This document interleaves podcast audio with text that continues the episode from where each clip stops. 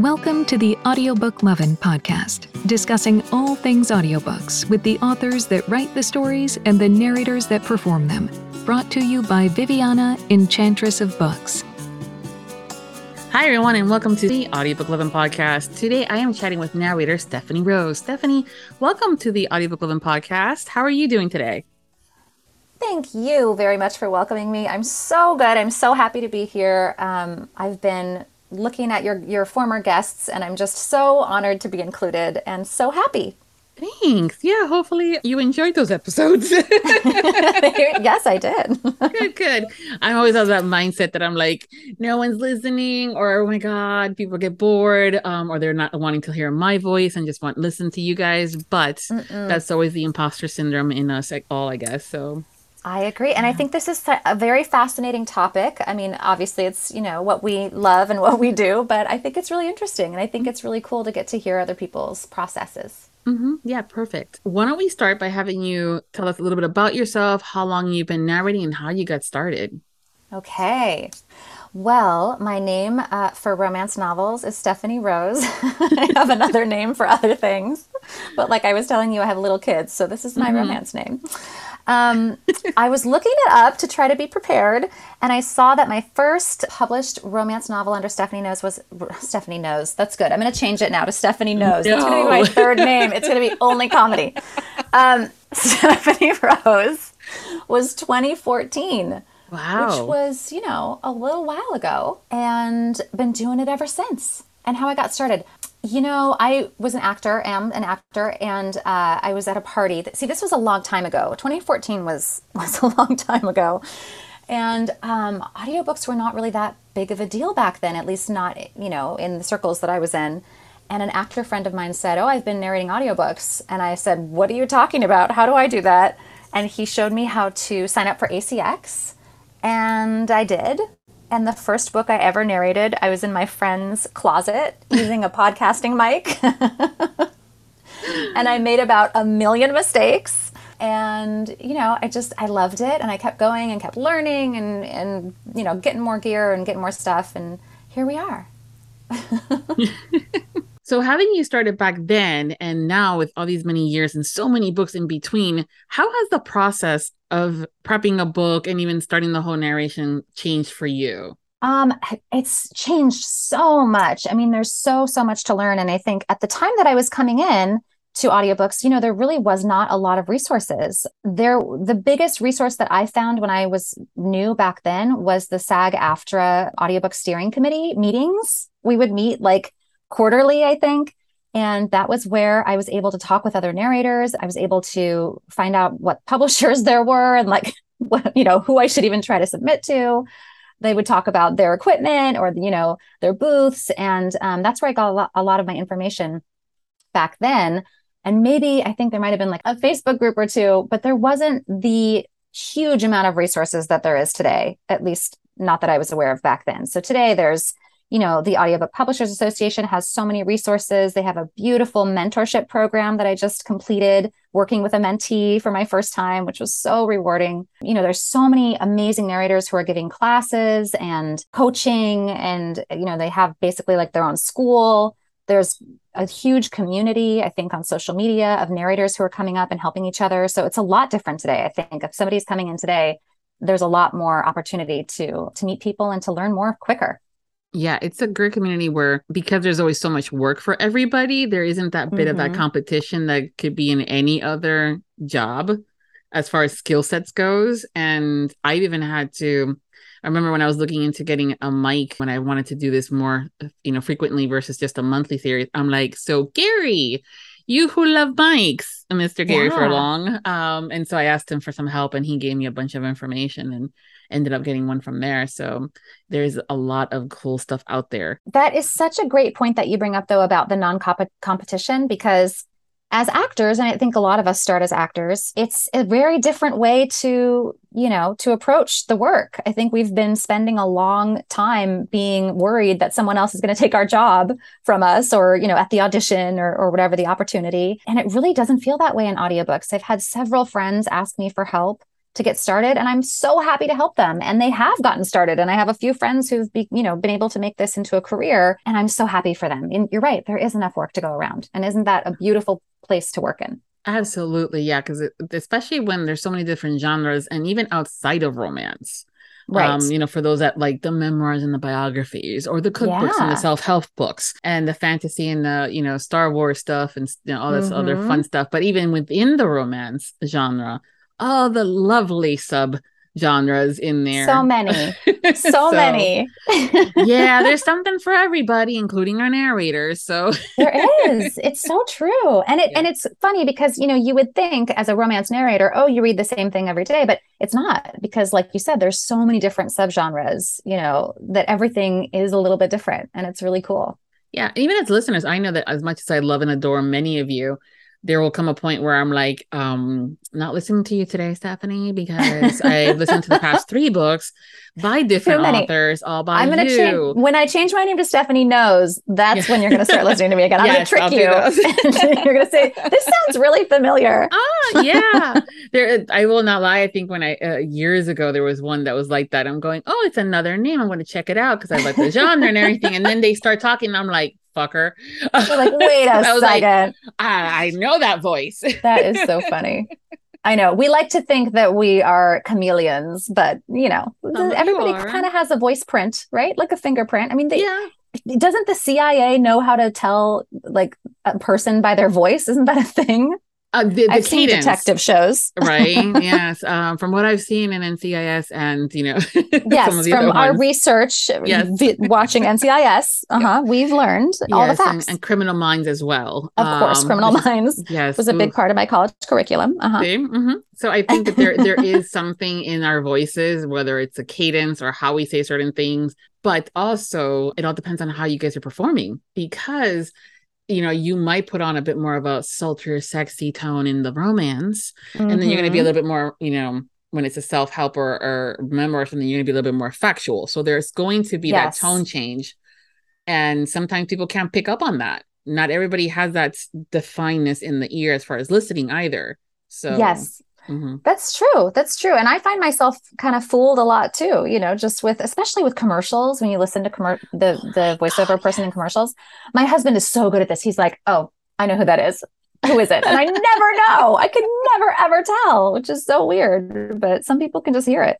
oh yeah i've had to um send a note or two to some of my na- narrator friends now and i'm like did i just listen to you do like a disney commercial Were you right? Um, in one case, yes, I was. Oh, that's good. and another case, it was um in Spanish because I thought it was Sebastian Leon, and Mm. um, like, was that you? And he's like, no, that's not me. But damn, that's close. You know, I'm like, Yeah. okay, so mm-hmm. Because Yep. again, the cadence and how things are recorded, also, and also even the speakers on our end make you guys sound a little different. So That's true. See, Mhm. all the the nuances. This is why you're going to be a good detective when you join NCIS. well, considering sometimes I know where the bodies are, I might go more That's into the criminal mind unit. you Criminal know? minds. Right, right, right. Yeah. The cold cases. You should be Yes. in cold Oh, cases. you like dig up all the Mhm. Well, there are some times when listeners and readers will bust out with, you know, I, I read this book many years ago, and there was a heroine Oh. that was doing this, this, and this, and the hero was blah, blah, blah, but I can't remember the name of the book. And Mm. they'll post it somewhere, and that's when we're like, all right, people, let's go. Oh my And- gosh. That's tricky. That's like a puzzle. Well, you know, there's there's certain little things if they remember here and there, and then Yeah. provide them with some uh, options and things like that. But always in good fun, and uh, again, like the community See, helping. This is going to be your your second career. You're going to Oh be my a, a book detective. you're going to help people. We're all going to get super old, and we're going to be like, "Oh, Viviana, there was this book that I can't remember. Can you help me?"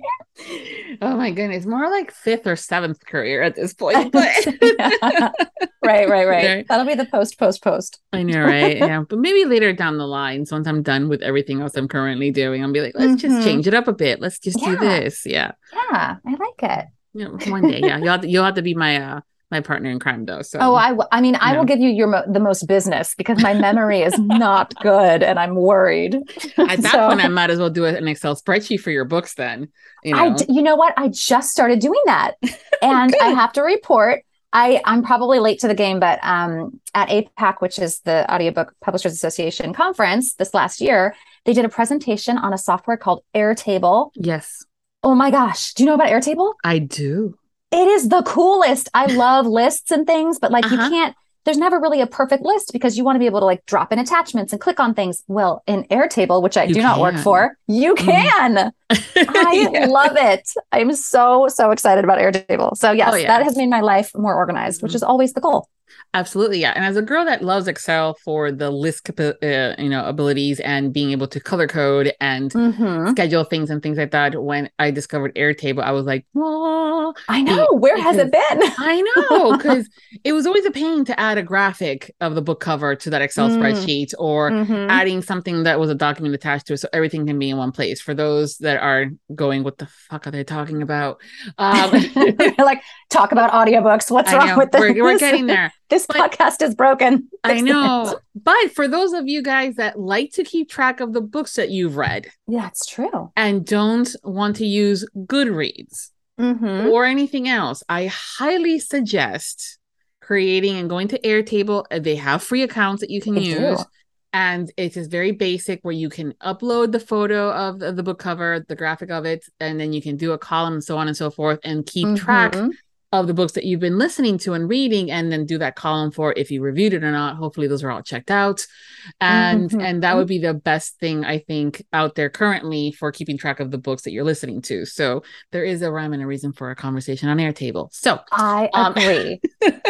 And we are going to be getting our checks in the mail from airtable. Oh, i'm just oh going to expect goodness, it. right You're welcome, Airtable. You're welcome. That's right. wow, there's an influx of people using Airtable now. Hmm. I know, right? Trace it back to this. I know. Yeah. Um, it's so when you're constantly talking, I know that I've when I've done a lot of these podcasts and chatting with you guys, or when we go to conferences, the voice gets tired. Oh, it um, does. Yes. Before getting into get the tired. booth, do you do any sort of, you know, exercising the vocal cords or any sort of routines to kind of get you going in the day before you get into that magical box of yours? The magical box uh, with only one window, but they, the, it's good that there's a window. Um, it's a hot box right now. Ooh, summer. Um, I do. You know, it depends on the season. Um, I found out because I went to an ENT a few years ago thinking I had a hemorrhage. Uh, I had been losing my voice every day and i really I, I thought my career was over i was in tears when i went to the ent you know i was like you don't understand this is my job and i found out that i have terrible allergies and that my allergies were creating this postnasal drip. This is getting really sexy here. That was making me lose my voice every single day. It was the craziest thing. So now i have um, a nasal spray that I take, which really helps. I have a nasal irrigation system this is what sexy audiobooks is really all about is the right. nasal spray and the irrigation system. And um, in term that really helps me. And then in terms of um, the exercises my most favorite thing to do and anybody can do it is to get a straw. You probably have heard this before. Um, not a like a smoothie straw but like a regular straw the kind they don't make anymore because it hurts all the animals but mm-hmm. you know you probably still have one. Um, you can do it with a paper one i'm sure. And to hum the national anthem in a straw. Oh. there is some science behind it, which I haven't researched, where it really relaxes and releases the vocal cords in a way where, I mean, I, I do all my best work after the straw. And if I'm feeling really tired or run down or like I'm not getting certain, you know, register notes in my register, my vocal register, I go to do the straw and I come back and I feel better. Hmm. I know. I had not heard of that one. Just a straw. Yeah. And yeah, I know I've, I've heard the um the uh the green apples for the mm-hmm. mouth noise. Um, yes. Rob, you know, introduced me to lemons and limes of sorts for getting some of that stuff out there too and, and reducing mm. it as mm. well. And um, but I did not know about the straw. So good. Yeah, the mm-hmm. straw is a is a big deal in my booth, mm-hmm. my my hot booth. Yeah, along with the ice packs, I'm sure. With ice packs. oh my god. Yeah, the sexy Summer side of narration that no one discusses except for here on the podcast. no, it's so funny because whenever female narrators get together, that's all we talk about. I feel mm-hmm. like is like how hot it is in our booths.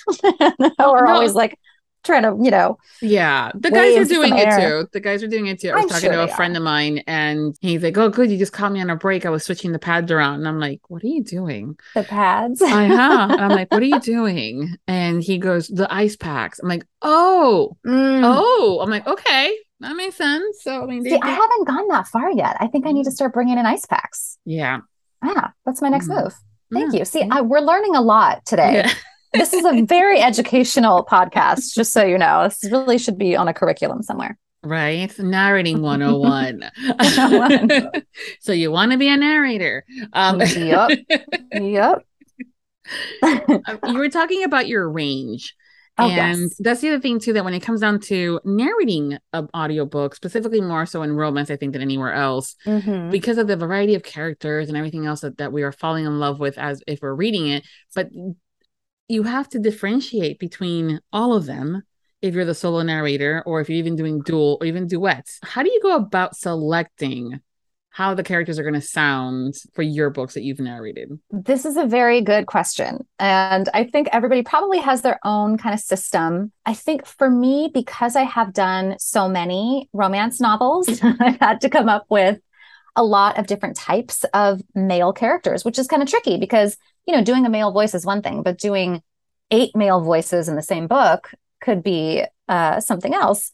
And so um, for me personally, I kind of have my stable of men, which sounds actually like way cooler now that I'm talking about it like that. Let's talk about it like that. I have a stable of men Do you that know? just live inside my head. This is good. And, you know, there's like, like the aggressive guy who's like kind of like has maybe like a little bit of a a control issue, which could be could be sexy. There's like the Joker guy who's kind of funny, you know, who's always trying to make everything into a joke. There could be the smart guy who really wants people to know how smart he is. There could be the jock who's really into sports and he kind of talks, you know, like I don't know, like a muscled guy would talk in my in my head. There's the guy who has like a fiery temper and everything really sounds really urgent to him. You know, like I kind of have this cast of characters that already exists in my uh, head, like we talked about. And so I kind of cast from there. You know, I get a book with, let's say, a wolf pack, because that does happen. And, you know, it's like, okay, this guy is the soft one who's smart in the wolf pack. This guy is the fiery one. This guy is the jokey one. And this guy is the aggressive one. Great. Done. Cast. okay. Yeah. I can see yeah. where that's very helpful if you're doing a reverse harem as well. It is. It is, especially when you have two wolf packs, two male wolf packs fighting with each other, and now they're all upset and talking to each other. you're like, how on earth am I going to differentiate and the authors and the authors love doing that, by the way. Either having grand dinner parties where everybody grand. and their mother yes. is at the table. Everyone must attend, yes. You know? Or they yes. just got into a fight scene and everybody's out of breath, but they, they realize that they yes. have to have a conversation at that point in time. It and- is true. it is. Yes, it is. It comes up quite a bit. Yeah. More than you might think. oh no, I, I I think some of them are now doing that on purpose. Oh, really? Yeah, just That's to kind of throwing things in there as far as like, let's see if she does this or if they can do that.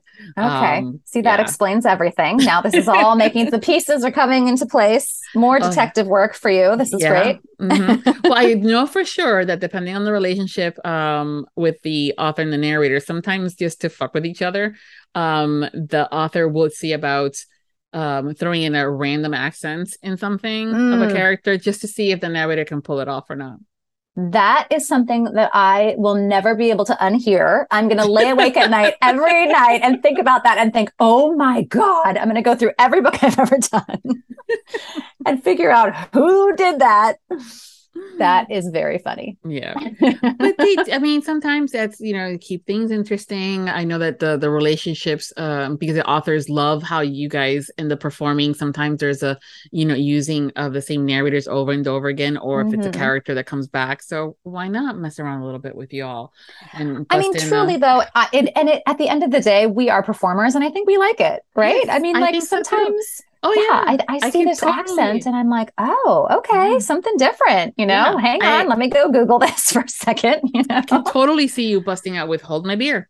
Um, oh, yeah, yeah, hold my beer. I like it.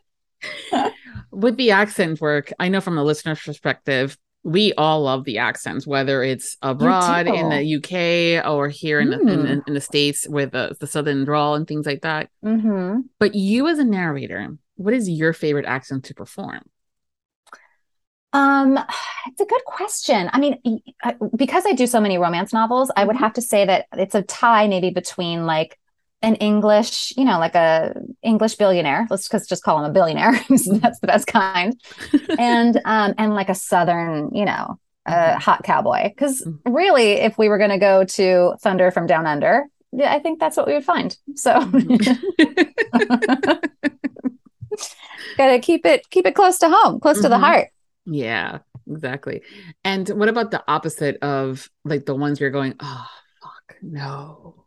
Yeah, you know, that might be a little bit more for you, either because of one thing or another. Do you have? I mean, there are ones that I do that I just can't stop laughing at myself because, and then I have to stop and go back, and I'm like, oh, like it just kills me because I I so quickly sound completely insane. And the biggest one I think that is for me, which is going to out me if I ever do it in a book, is Australian because Australian is just kind of unusual, right? Like it sort of has a bunch of different um, elements of accents that I'm used to and that I've worked with a lot, but it's also very unique.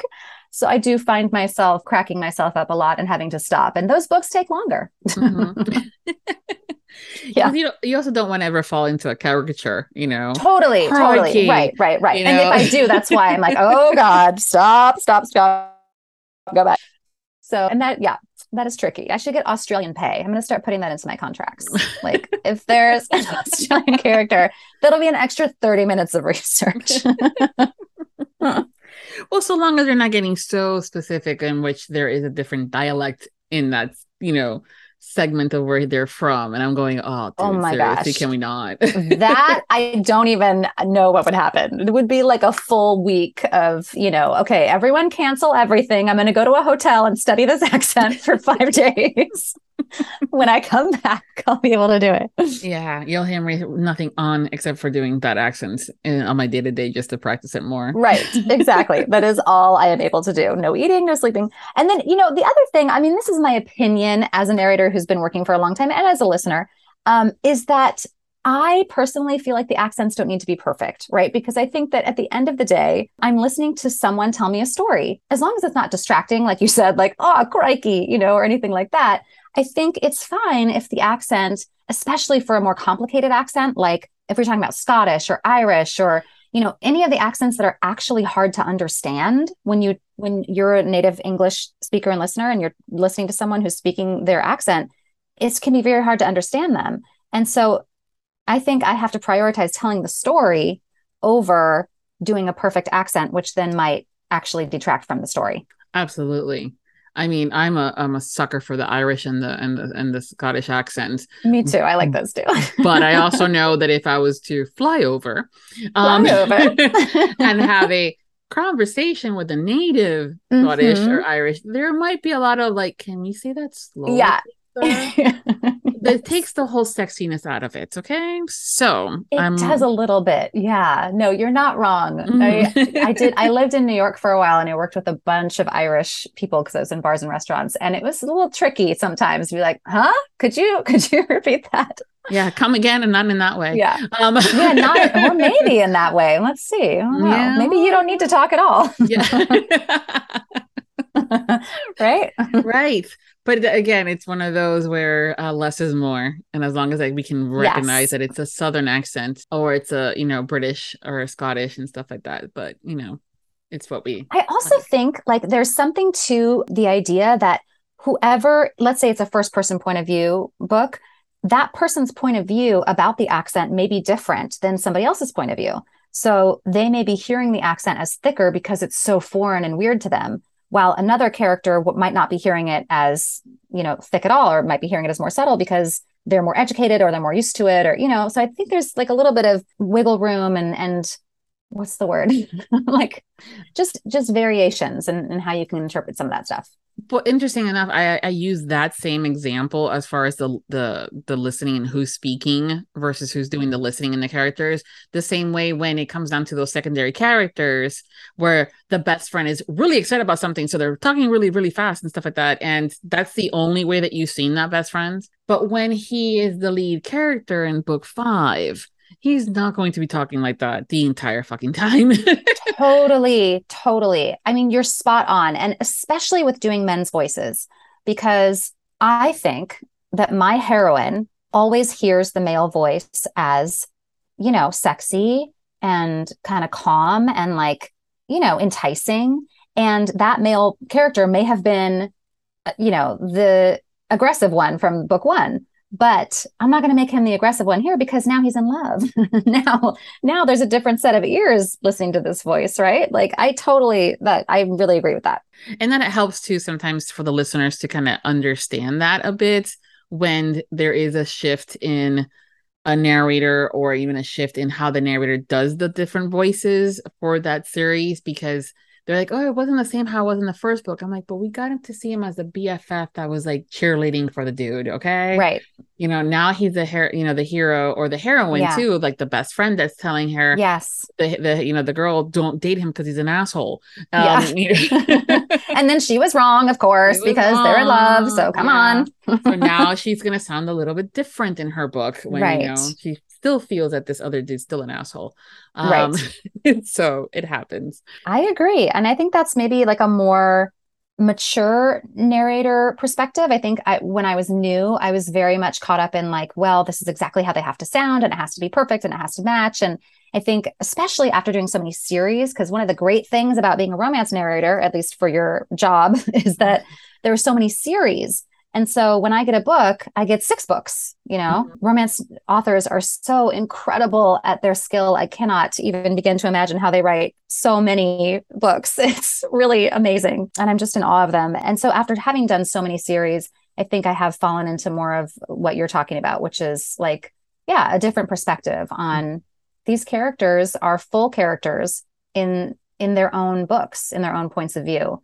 And it doesn't mean that they can't be secondary characters in other books, but once they have their own book, it's different.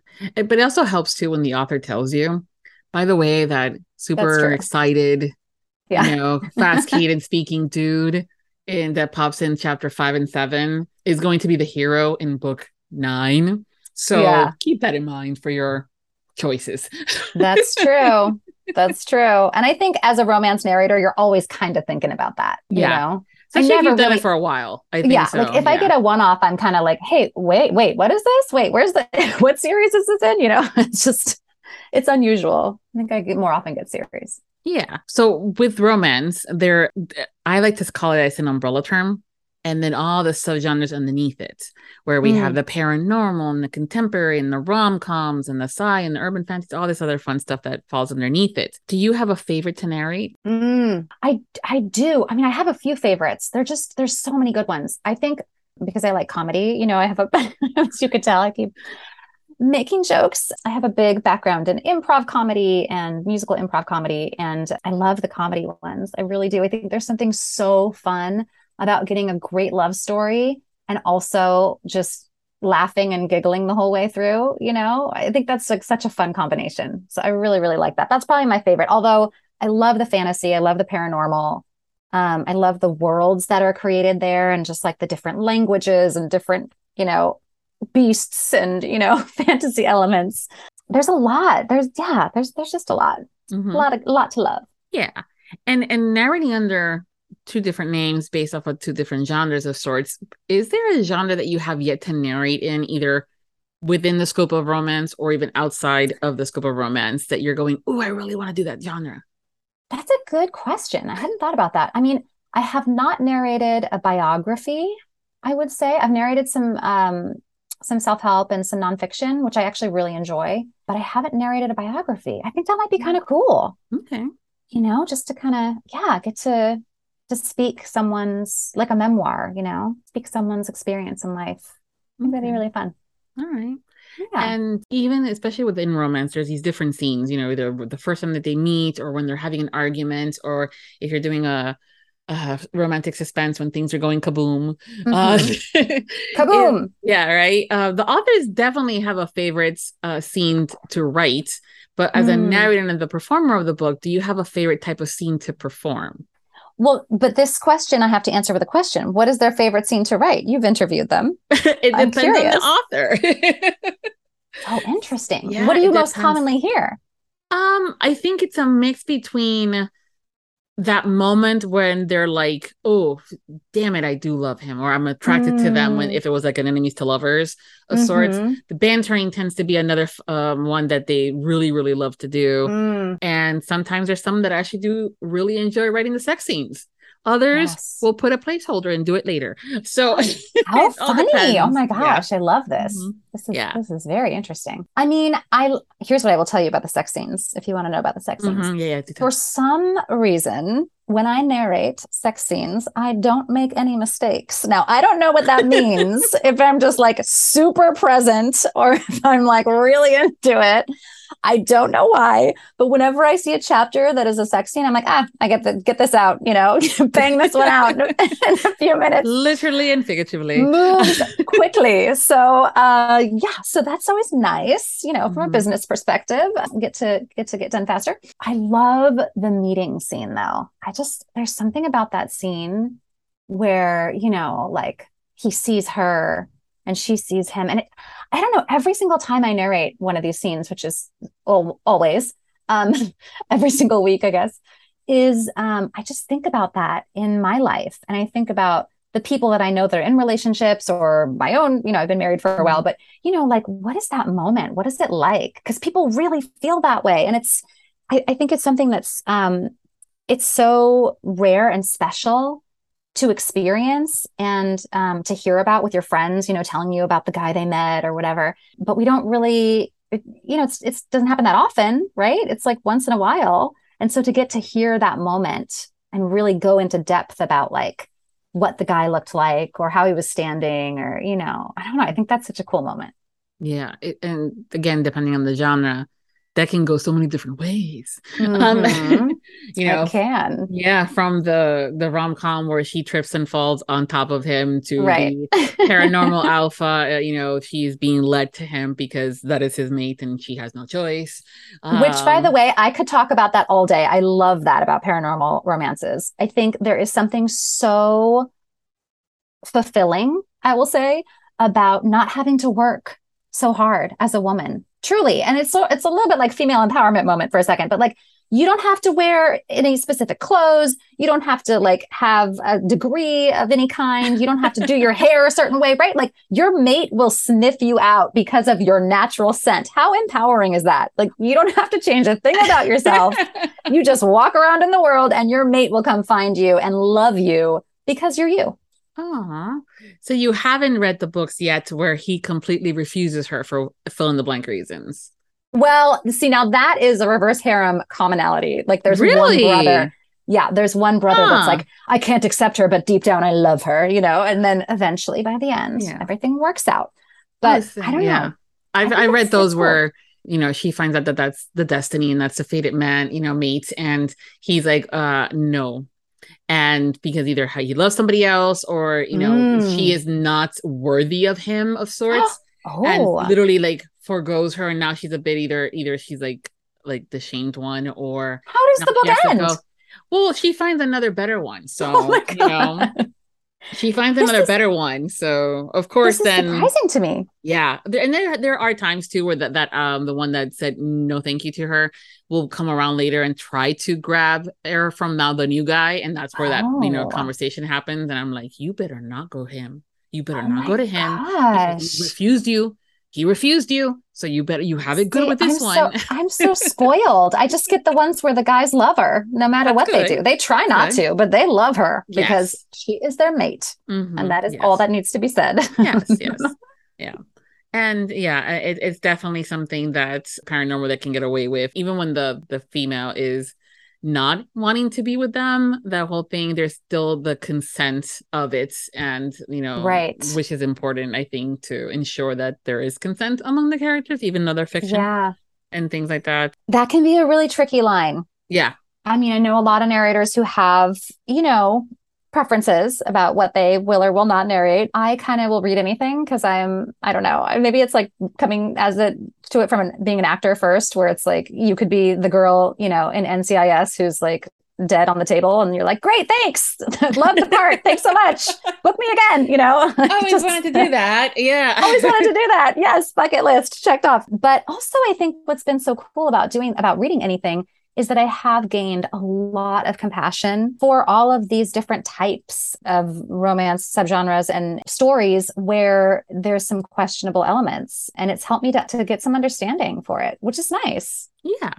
No, I, yeah. I, think it's having the conversation, at least having the author or whoever's doing the casting let you guys know that there is either dubious consent, these are the trigger warnings, these are yeah. the things like that. So you guys are not caught off guard either, as, along the lines with the, the the listener and the reader but yeah there's there's a lot of things that there's also why some of you guys have the pseudonyms.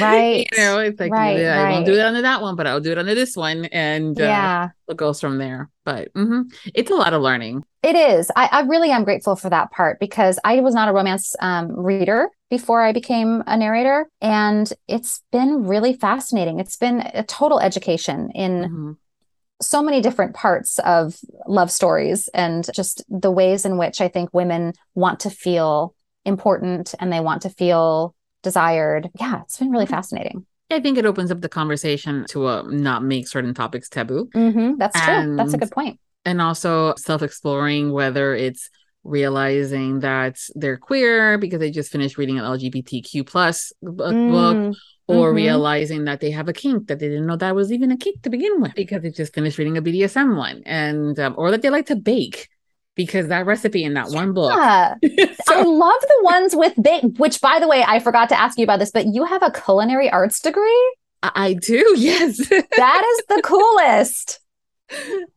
yeah, I, I, I love uh, cooking and and, and doing. It's again, it's like the active services, I guess, is for, from a love language perspective. Uh huh. But yeah, so when the character is a baker or a chef or stuff, I'm always like, ex, you know, I always have a little bit more of that moment of sitting up a little straighter to see. I'm like, are they including a recipe? Because that would be kind of fun. Oh, that's so fun. Oh yeah. Oh my gosh, I love that. I mm. have aspirations to learn how to cook better, but I think that's, I have a lot of respect for anybody that has a culinary arts degree. You went through it. Like I said, I used to work in restaurants, so I was not on that side of it, but yeah, mad respect for you. Oh, yeah. it seems I, stressful. I, it, it is, it can be stressful, but also that's also where even when it comes down to the romance books, I've had a couple where I've I've read them or listened to them, and you know the chefs in the kitchen, and things mm. are going all over the you know Mach five, and mm. who does he mm. think he is coming into my kitchen? Yeah, thinking that he is you know the the the, totally. the better one, and I'm going, oh no, I do know that feeling. yeah, yeah, you're like that's true life, and that, that happened to me, life. and this is yeah. you took this from mm-hmm. my diary. How dare you? But also, I love it. yeah, some of the other stuff that has not ever happened in the kitchen, thankfully. That it well, might happen in some time. of the books, but yeah, mm, that's that's another conversation for the another uh, podcast. Yeah, audiobook, uh, you know, audiobook podcast uh, um, at night. No, at night after hours. Yeah, after hour sessions. Maybe at Allure we'll have a couple of those. oh, I would love that. Could we please? I would like that a lot. We were talking about the meet cutes and the meeting stuff like that. We're actually going to be yes. meeting in real person along with a bunch of other authors and narrators over at Allure in September. So that's going to be fun. It's going to be so fun. I hope, you know, it's a, a, brand new conference. It's the first year. I booked my ticket two years ago in the pandemic when no one had anywhere to go and we were all desperate to get together. And it's here. I can't believe it's already here. So I cannot wait. Yeah, they've been planning on this for for a while, and you know, yeah. I, I, think that they were planning on doing it, and then bam, the pandemic first hit, and two years That's later, right. there's been more yeah. time to plan. And but is this going to be your first event that you go as a signing narrator, or have you gone to yes, other it events? Is. Oh, oh my gosh, I guess it is. That's so fun. Yay! You're gonna pop your Yay. cherry. I know. Oh, wow. It's going to be a big deal. I'm excited. well, you always remember your first, as they say, you know. Um, uh, they, that's true. And yes, I do remember. Mm-hmm. Not my first this, but you know what I mean. yes, I do. We're getting real now. I know, right? Is there something specific that you're really looking forward to about the Allure, you know, signing? You know, I I think what would be so cool because narrators, I'm sure you've heard this before because you talk with us all the time. are so lonely. Speak for myself. we no, I won't say lonely. We are so alone, right? Like we just we get the book. Sometimes we chat with the co-narrator that we have about things about the book, but like most for the most part, we're just by ourselves in the booth narrating the book.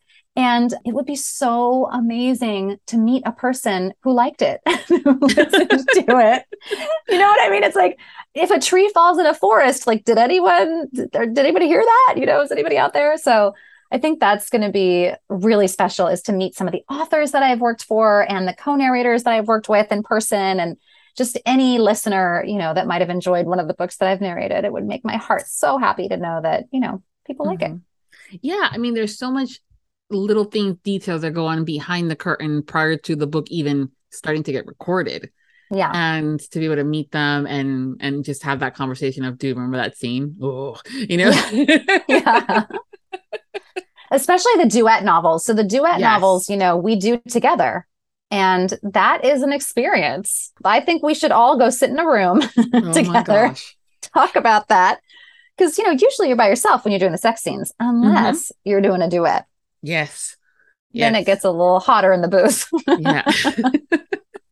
Yeah I, that's been a fun conversation with many of you all um when it comes down to that. And i and i even had some that have been solo. So they've done it it's you know self in a, in a solo narration but they've been in the studio. So they have an engineer. Mm, and one yes. in particular that i'm thinking of loves to do that sexy scene and just kind of then look up to the engineer. okay.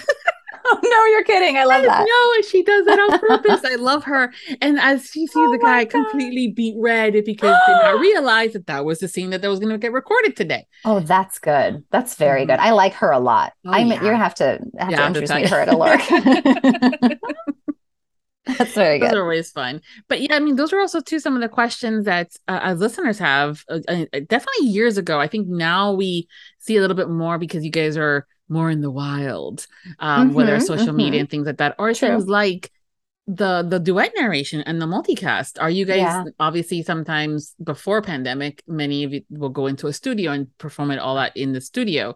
But now that we have virtual yeah. situations, are they still doing Zoom? Um, I know sometimes you'll still do the the zooming and you know chatting and doing the narration, but also I I've realized that sometimes you're still by yourself um, mm-hmm. and then things mm-hmm. get edited together are you doing more along the lines of which aspect when it comes down to the duets that you've been doing the duets that I've been doing have been by my, I mean, by myself, not in a studio, but then mm-hmm. I've been on um, Zoom or, you know, on the phone or something with the co narrator so that we can um, bring a natural rhythm to it. So we do okay. record together. We're not in the same place, but right. we're, yeah. you know, like you and me. Talking. Yeah. mm-hmm. Well, I, that's where, I, and this is where I'm like bow down to the editor because yes. there have been books where I know that there was no communication as far as, I mean, you did your lines on your own, mm. like if it mm. was a regular dual or so, solo, you know, yeah. narration, and then yeah. they did the other ones and then they got meshed together. And I'm like, damn, you good. Yeah that that I yes, I bow down to all editors always, but especially then, I can't imagine. That's got to be a tough, tough job. Mm-hmm. Yeah. Um. So here's a, a, good question for you: Working with words all day long. Mm-hmm. What's your favorite word? Not your favorite curse word, because that's the second part of this question. How did I not know these questions are going to come up? These are, these would have been good ones to think about. what is my favorite word? Mm-hmm. What is my favorite word? My gosh. Um, this is a tricky one. I have to think. Hmm. You know what I love? I this is maybe not going to be the right answer. I love the metaphors for um for heart beating. Like I love all of it. I love like flutter. I love butterflies. You know, I, mm. I don't know. Like hmm. I love like the pitter patter. I don't know. There's something about describing the sensation in your heart or your stomach. Mm-hmm. Back to that scene when you meet them yeah. that just feels so real to me and, and paints such a beautiful picture of mm-hmm. of what it could feel like to be in that moment. So I really, really love narrating um, those little bits and pieces, the mm-hmm. flutters and the butterflies, and mm-hmm. yeah. so that's what we're gonna go with for you as your favorite word. Okay, perfect. Fluttered butterflies. Yeah, flies. Perfect. Now, what about your favorite curse word? My favorite curse word. My favorite curse word. I mean, I would say it's the F word, except that every time I say the F word in my booth, I end up clipping the audio and I have to go back. So that makes it kind of annoying. Something about that word, or maybe it's just my power when I say it. Um, it's a little tricky, but um, you know, okay, here's here's a good one. Adie Award. I don't know if you know this author, but she's incredible. And um, I have narrated a bunch of books for her. I'm doing one right now. She comes up with the most fantastic, creative curse words that are not curse words.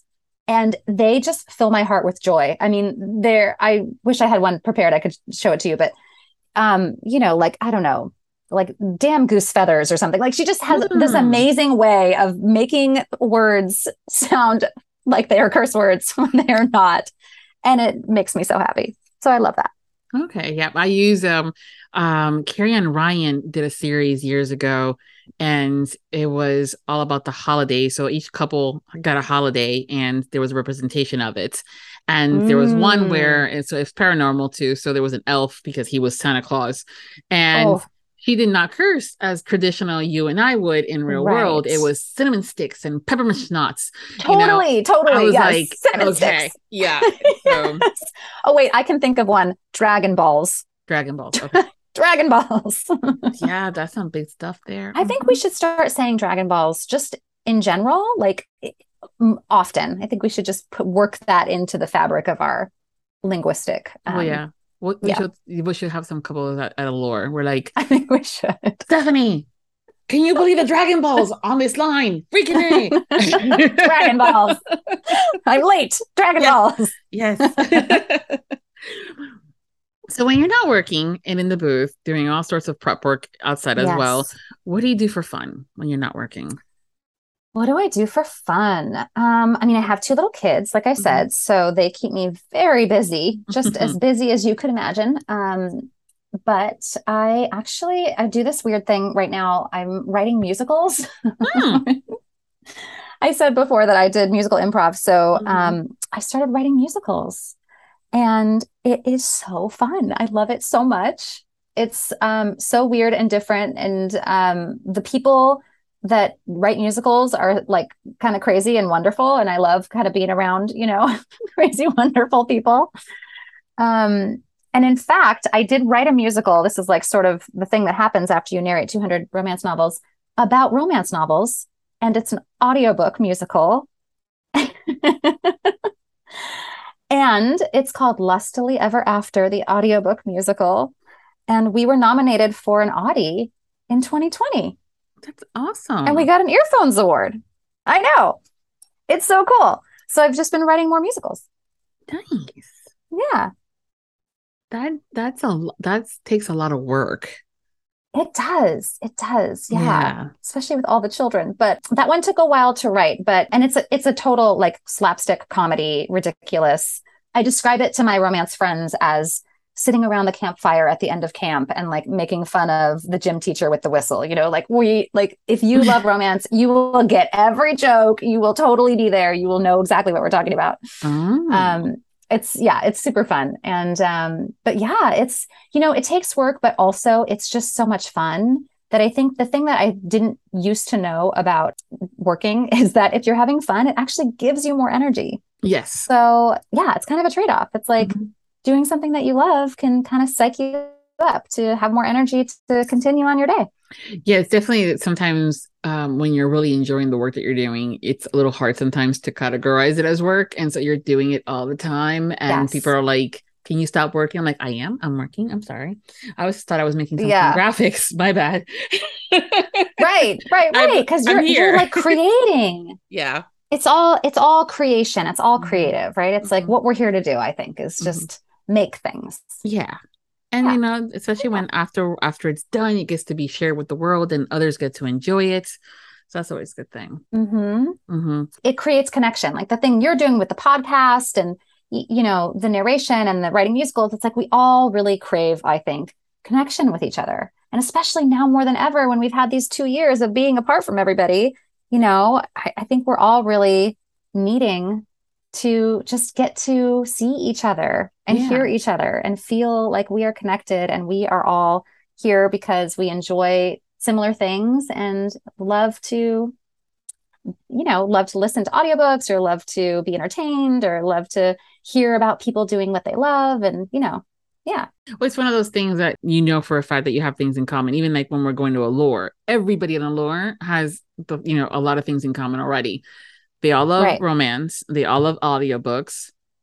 Mm-hmm. They all love the the relationship with the authors and the narrators and what we get to see.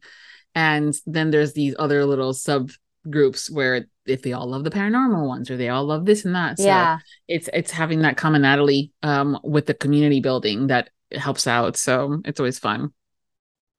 I agree. I'm really looking forward to it. I think it's going to be such a fun event. It is. It is. Yeah. The other thing too that I think it's fun, and so you being more on the musical side of things too, it's going to be a good question. So we always have that one song that it doesn't matter where it plays, whether you're in the car, in your office, or you're at the grocery store in aisle nine in the freezer section. But when you hear uh-huh. it, there's going to be that moment of either the shimmy shimmy dancing happening or mm. you're going to start belting it out and singing it. Mm. What is that song for you? I mean, when you, I didn't know where you were going with it. So when you started your question, I thought, oh my God, it's going to be the song that like brings me back to my youth and my, my awkward teenage years, which was um, I'll Make Love to You by Boyz II Men. so that's, that's how old I am. Um, that song, like when I hear it's like something happens to my body and I freeze and I go, uh, like I forget mm-hmm. where I am. Um, that was a, a big song. Um, um, in terms of like shimmy shimmy, uh, I love Happy by mm-hmm. Pharrell. That's mm-hmm. a song that we've danced to so many times having little kids. That one will always make me dance. Um, belting it out. I think we're gonna have to go with "I'll Make Love to You" by Boyz II Men. How could you not sing along with that? Oh, it's so good. You know, young. You know, I'm going to end up doing is adding it to my playlist, and when we're at Allure, I think you should because all it. of the young people listening to this are like, "Who boys to what? What? Yeah, look it up. Look it up. Look it up. Google it because I'm going to play it, it. knowing when you're around listening. Now I'm it. so embarrassed because. I feel like there's so many songs in the world that I should have said, but I chose Boyz II Men. That's terrible. That just gives you an insight into where my mind is. Well, it's okay. When when we're at Allure and you're in um you're at the red carpet for the Fire and Ice Gala, yes. I will I will ask you yes. again. So what's that song? Yes, I will have a I will have a, a better, a better list, a yes, very um yes, curated list of really highbrow music uh-huh. that uh, will restore my reputation. Perfect. Perfect. so yeah, I love when things work out, and then now we have more stuff to, you know, not have to worry about. I'm like, what am I going to ask her when she gets there? I'm going to ask you about that song now. So I know, yeah. I know. It all. Who knew Boyz II Men would mm-hmm. save the day? I did. Right. Somewhere deep down inside, we always knew Boyz II Men would save the day.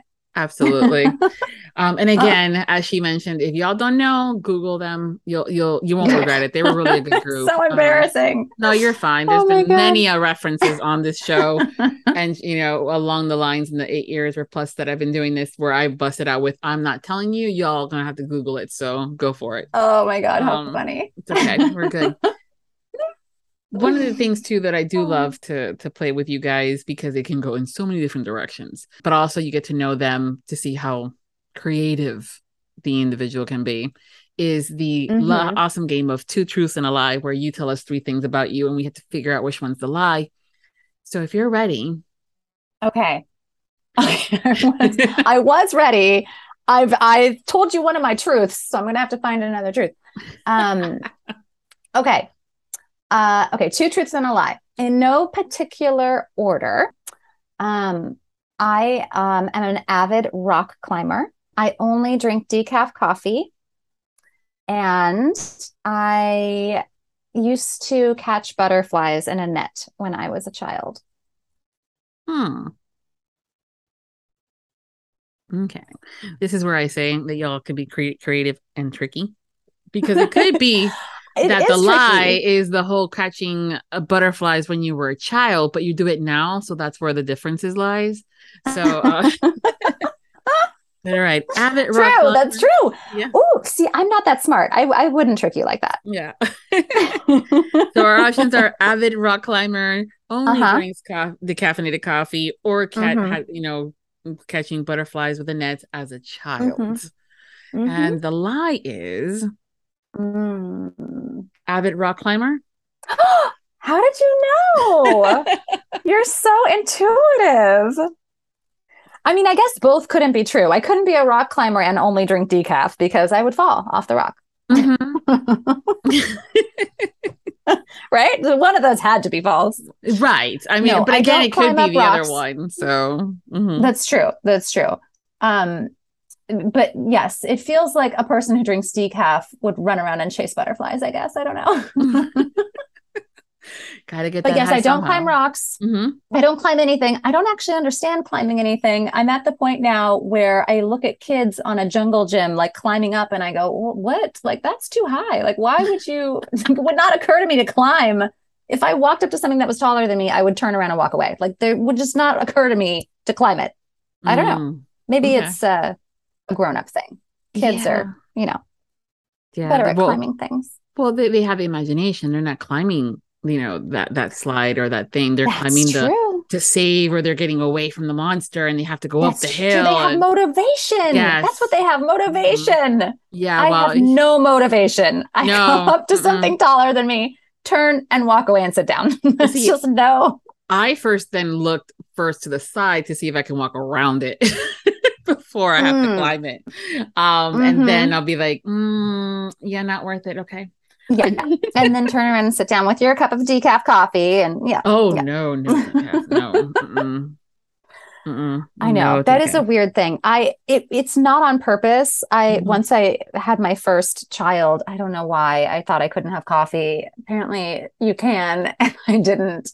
And then I could never go back. Every time I try coffee, I get really weird. So I can't Mhm. I can't go back. Well, you know, your body gets decaf, used to it. But I yeah. love decaf. Okay. Yeah. Well, they've gotten a lot better too. I know years ago the decaf was like no. Um but Yeah. now they've gotten a lot better with the decaffeinated beverages as a whole as far as flavor goes because before you could you could tell just by the flavor. And there was no Could you hiding it. really? Oh yeah. I don't know if I knew that because when I was a waitress, I definitely would pour decaf coffee into regular coffee cups if we didn't have any regular coffee and think, um, I know it's terrible. It's, I have to atone for my sins and really uh, have to apologize to all the places that I did that. But you know, you're busy and they want their coffee and you're like, ah, this is fine. So Oh I didn't know they could tell. Yeah, yes, you can. Mhm. Oh, wow. I, I got, I was lucky then that nobody Yes. uh, reported me to the authorities. Absolutely. Yeah, absolutely. Like, excuse me, miss. Excuse me. This is Yeah. decaf. Where's my caffeine? yeah, need Oh my it. God, that would have been crazy. Mhm. Well, see Oh, that, no, that I'm sure so- that's very bad karma. no, no. I mean, there's way much worse things I'm sure out there that karma's taking care of. Could have been, you know, you have a culinary arts degree. You know what bad things could happen. Oh yeah. Mm-hmm. Oh, yeah. Yeah. The, the reason why people say don't return things to the kitchen, I don't Yeah. abide by that because if I make a mistake, I want you to be happy with your food. But if you're being a bitch and nothing is good, I'm, gonna, Right. I'm not. I'm not going to bother with you. I'm going to be like, just, just refry it. Uh, Yeah. It's kind of like how uh, how I am a chef in my own kitchen, and you know, I put down the plate, and they're like, "Did my sister touch this one?" And I say, "No, she didn't," and then they will eat it. Yep. No, those Sometimes are. you just have to tell the lie. Yeah, yeah. Those are chicken Yeah. nuggets instead of fish. Yes, you're Yeah. fine. Mhm. Right, right, right. Yeah. My mom did that to us one time. She would Oh, make them look like chicken nuggets and would do the whole breading and the frying, and we would Oh eat that stuff up, not knowing any better until we were older. And I'm like, Oh, because I don't like fish. And the uh, betrayal. I know. I was like, mother. And she would just smile at me later. Yeah. I'm like, but she's like, you were a kid. You're, you know, that's how I got you to eat the stuff. I'm like, all right. Mm, So, yeah. mhm. gotta do what you gotta do. yeah. hmm Yeah. Nowadays, it's just a glass of wine, and that's how I get my grapes in. There you go. See, we get older, we get wiser, Mhm. cut the Yeah, corners, become more efficient. Yep. I like it. Totally. so before we go, um, tell us what you're currently working on. What's coming up next for you that you can share? okay. I have two. I think I can share this. I have one that I know I can share because it's on pre order and it is called Sweet Mercy. It's a really cool trilogy, actually, called the Collector Trilogy. I narrate with Aaron Shedlock, who I think you've interviewed before. Yes. and it's it's just it's no he's the best it's a very fun book about a girl who's kind of caught up in her mafia family life and an eccentric painter mm. who is becomes obsessed with her. Mm. I like it. It's a good series. And then there's another one, which is a, ro- a romantic comedy. Uh, I think these are both podium. And this one is called My Own Best Enemy. It's by Julie Christianson. It's the Apple Valley Love Stories series. And it is honestly, I have read a lot of funny scripts. This is the funniest one I've ever read. Hmm. I mean, it's so funny. I just kept laughing. I kept having to stop. It was her writing is is hysterical. She could write for a Saturday Night Live. I just I think it's so good. And you know, I, the story obviously is also very charming and engaging, but the comedy, it's just really it's a unique thing to find like I said, a story where you have a great love story and also you're like giggling and chuckling the whole time and it's just so fun to read and it goes so quickly and yeah. So those are coming out soon. Nice. Yeah. Yay. And I'm sure there's a couple other ones that you've already recorded that, you know, a certain entity is holding on to them until further notice and will magically appear into yes. our There are many. Yes. I will give you the list along with my list of my song list. Yes. post. We'll we'll add it in post. Okay. That's perfect. what they say in the business. Mm-hmm. Yeah. Ship me later the email. right. Mm-hmm. Perfect. Well, thank you for sharing those. And thank you again for being here and taking the time to chat with me. It's been so much fun. Oh, it has been so much fun. I just feel like this has been such a joy. Thank you for chatting with me. Thank you. And I'll be seeing you in Allure. And everyone that's listening, I'm wait. going to be posting all of her social media links as well as all, you know the information that we were talking about over at the post for this chat at Viviana Enchantress of Books. So make sure that you guys follow her so you can get all the insight on what's going on. And until next time, happy listenings. Thank you to all of our audiobook loving podcast Patreon. Special thanks to Nixley Zenner, Carol Liebner, Brittany Robinette Leiter, Michelle Bastard, Brandy Schmidt, April Branson. The audiobook loving podcast has special Patreon access levels Join today to receive benefits including early access to episodes, shoutouts, special exclusive content, and much more. Support the podcast by becoming a Patreon at www.patreon.com forward slash audiobook loving. We thank you for your support. Thank you for joining us on the Audiobook Lovin' podcast, hosted by Viviana, Enchantress of Books. For links and more information discussed in today's episode, previous podcasts, or the audiobook Lovin' series, please visit our website, vivianaenchantressofbooks.com. If you enjoyed today's episode, please leave a positive review wherever you listen to our podcast. Until next time, happy listening.